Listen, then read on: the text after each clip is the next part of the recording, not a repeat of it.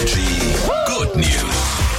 Die sollen euch jeden Morgen hier an dieser Stelle ein gutes Gefühl geben und ich kann euch garantieren, wenn ihr heute Morgen aus irgendeinem Grund mit äh, mieser Laune aufgewacht seid, das wird sich gleich schlagartig ändern. Kennt ihr diese Theorie, dass ähm, Hundebesitzer oder Tierbesitzer ihren Tieren sehr ähnlich sind? Ja. Das sagt man doch immer. Und Ja. hier kommt der Beweis, akustisch zumindest, denn es gibt einen Bauern, der hat Hühner. Und es gibt eine Aufnahme von ihm, wie er lacht. Er lacht halt genau wie seine Hühner.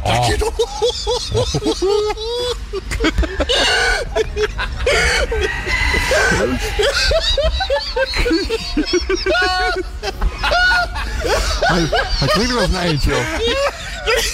Okay, die Herren so, oh mein